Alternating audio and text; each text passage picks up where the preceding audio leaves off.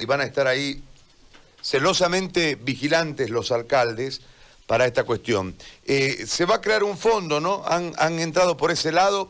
Germain, muy buen día. Si nos puede explicar, por favor, esta, esta situación que se está dando en La Paz para devolverle lo confiscado, un pedazo en realidad, porque quedarán 300 y picolé millones ahí dando vueltas eh, eh, en cuanto a la ley, pero se ha creado este fondo y es necesario para este momento tan difícil que se viven en las, en las alcaldías por la falta de liquidez y encima el tema del- de, de la pandemia galopando. Si nos explica, por favor, buen día. Buen día, Gary. Un saludo cordial a toda la audiencia. Como todos saben, estamos desde el día lunes en la ciudad de La Paz, junto a una delegación de Andecruz y colegas alcaldes de diferentes eh, departamentos del país, con el mismo objetivo, de buscar que el gobierno nacional nos atienda con recursos para enfrentar mejor esta emergencia sanitaria que todos estamos pasando, especialmente en nuestros municipios cruceños que están duramente golpeados por el avance de, de la pandemia y de decesos diarios que estamos justamente eh, lamentando. En las mesas técnicas que se han trabajado martes y miércoles, lastimosamente ayer eh, terminaron eh, en foca cero porque el gobierno del día martes a miércoles cambió justamente parte de sus compromisos. Y como no había eh, el nivel eh, ministerial suficiente para, para asumir responsabilidades y compromisos en torno a, a lo que se había avanzado, definitivamente eh, se paralizó todo y como digo, hemos vuelto prácticamente al punto de partida. Y vamos a esperar en el transcurso del día qué tipo de manifestación tiene el gobierno respecto a la creación de un fondo específico para enfrentar la emergencia por COVID-19 y un fondo de emergencia para paliar la iliquidez de los municipios también en términos de, la gestión eh, regular que, que desarrollan.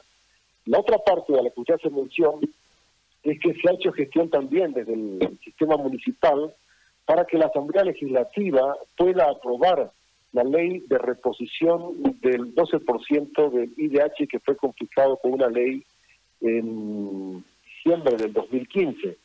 Eh, ya hay un compromiso, ayer asistimos a una reunión prácticamente con la comisión de la Cámara de Senadores que ha trabajado el proyecto de ley, y ya hay un compromiso de la Asamblea que va a sesionar esta tarde, a partir de la una de la tarde, con el compromiso de aprobar una ley de reposición de estos recursos, asignándolos directamente a los municipios del país para enfrentar la emergencia sanitaria eh, bajo criterios que a mí me parecen bastante oportunos y necesarios, criterios de distribución en función de las necesidades de acuerdo a los indicadores epidemiológicos de cada municipio, es decir, en el nivel de afectación de cada municipio del país. Son aproximadamente 200 millones de dólares los que se van a aprobar hoy eh, para mm, devolverle estos recursos a los municipios y que sean utilizados de manera específica en la emergencia sanitaria contra el COVID-19.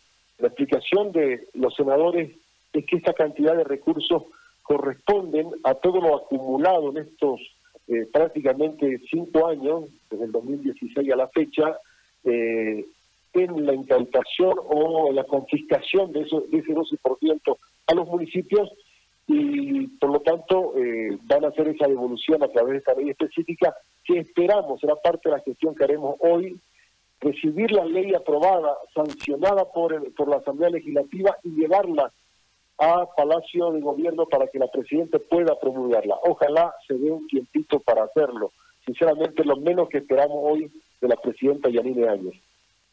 Ahora, eh, había un cálculo de 500, ayer hablábamos nosotros con un diputado de Tarija, eh, con, de 524 millones, y el resto de lo, de lo confiscado a través de esa ley, a través de ese 12%, ¿se va a seguir luchando por eso? ¿Qué, qué va a pasar con esa plata? ¿O va a servir, como dijo el ministro de Economía, para proyectos especiales?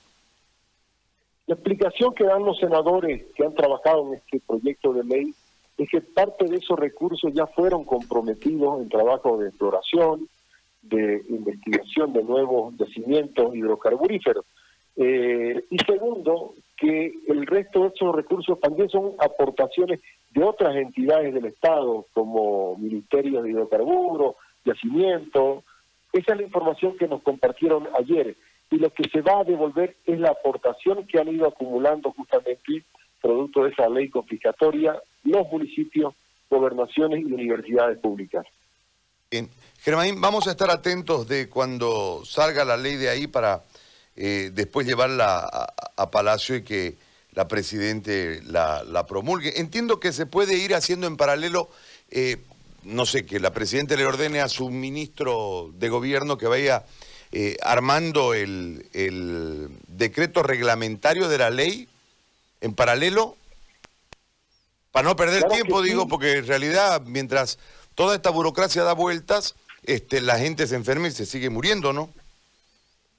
Exactamente. Nosotros esperamos esa, esa voluntad, esa predisposición de parte del gobierno, eh, porque lastimosamente hasta ahora no hay una respuesta eh, precisa, oportuna en términos de atender las demandas de los municipios.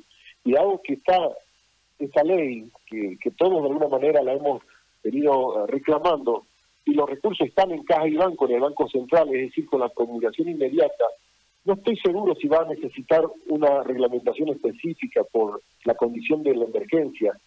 Si fuera así, habría que hacerlo, si no, viabilizar rápidamente la transferencia de estos recursos directamente a los municipios. Me explicaba uno de los senadores ayer que se han tomado el tiempo incluso de conseguir todos los indicadores epidemiológicos municipio por municipio eh, de acuerdo a las categorías de nivel eh, de municipios eh, de riesgo alto, de riesgo medio y de riesgo moderado, que, son los criterios técnicos de distribución que se están usando para asignar estos recursos a los municipios que estamos en emergencia. Entonces, este, yo espero, reitero, en lo menos que, que pueda hacer la presidenta por este momento que estamos pasando todos, agilizar lo que corresponda, si, si es bien un decreto o simplemente su firma de promulgación, pues que, lo hagan en el día. Y segundo, es bueno también eh, compartir esta noticia, Gary, dentro de la primera mesa de negociación en la creación del Fondo de Emergencia COVID-19 con el gobierno, con viceministros de inversión pública y viceministros de salud, se comprometió en asignar a los municipios eh, una cantidad de 50 millones provenientes de un crédito CAF que estaba también en aprobación en senadores. La FAN, los municipios, los municipios hicimos la gestión en estos últimos días y ayer se ha sancionado ya esa ley también. Es decir, que hay 50 millones más si es que la presidenta tiene la voluntad para justamente eh, asignarlo esto a la emergencia eh, de parte de los municipios. Mientras espera otros 70 millones de dólares que comprometió también el Ministerio de Hacienda a través del viceministro de Inversión eh, de parte de recursos que están en el Ministerio de Salud destinados a la emergencia sanitaria a través de otros créditos que se han gestionado. Entonces, esperamos que también eso se pueda cumplir y que ayer cambiaron un poco eh, la forma de, asignación de estos, recursos, lo quieren hacer de manera centralizada, es decir, que si cada municipio requiere barbijo, requiere alcohol en gel, si se requiere oxígeno, si requiere respiradores, hay que mandar a La Paz el requerimiento para que ellos hagan toda la compra y nos los manden, si Dios quiere, hasta Navidad puedan llegar a nuestros municipios. Esa es la parte en la que no nos pusimos de acuerdo. Entonces, hay 50 millones más para promulgar hoy como parte de un crédito CAF que, le haría muy bien el apoyo a la emergencia municipal en este momento. Gracias, eh, Germain. Estaremos atentos. Muy amable por la información. Nada, Gary, gusto saludarte. Igualmente, igualmente.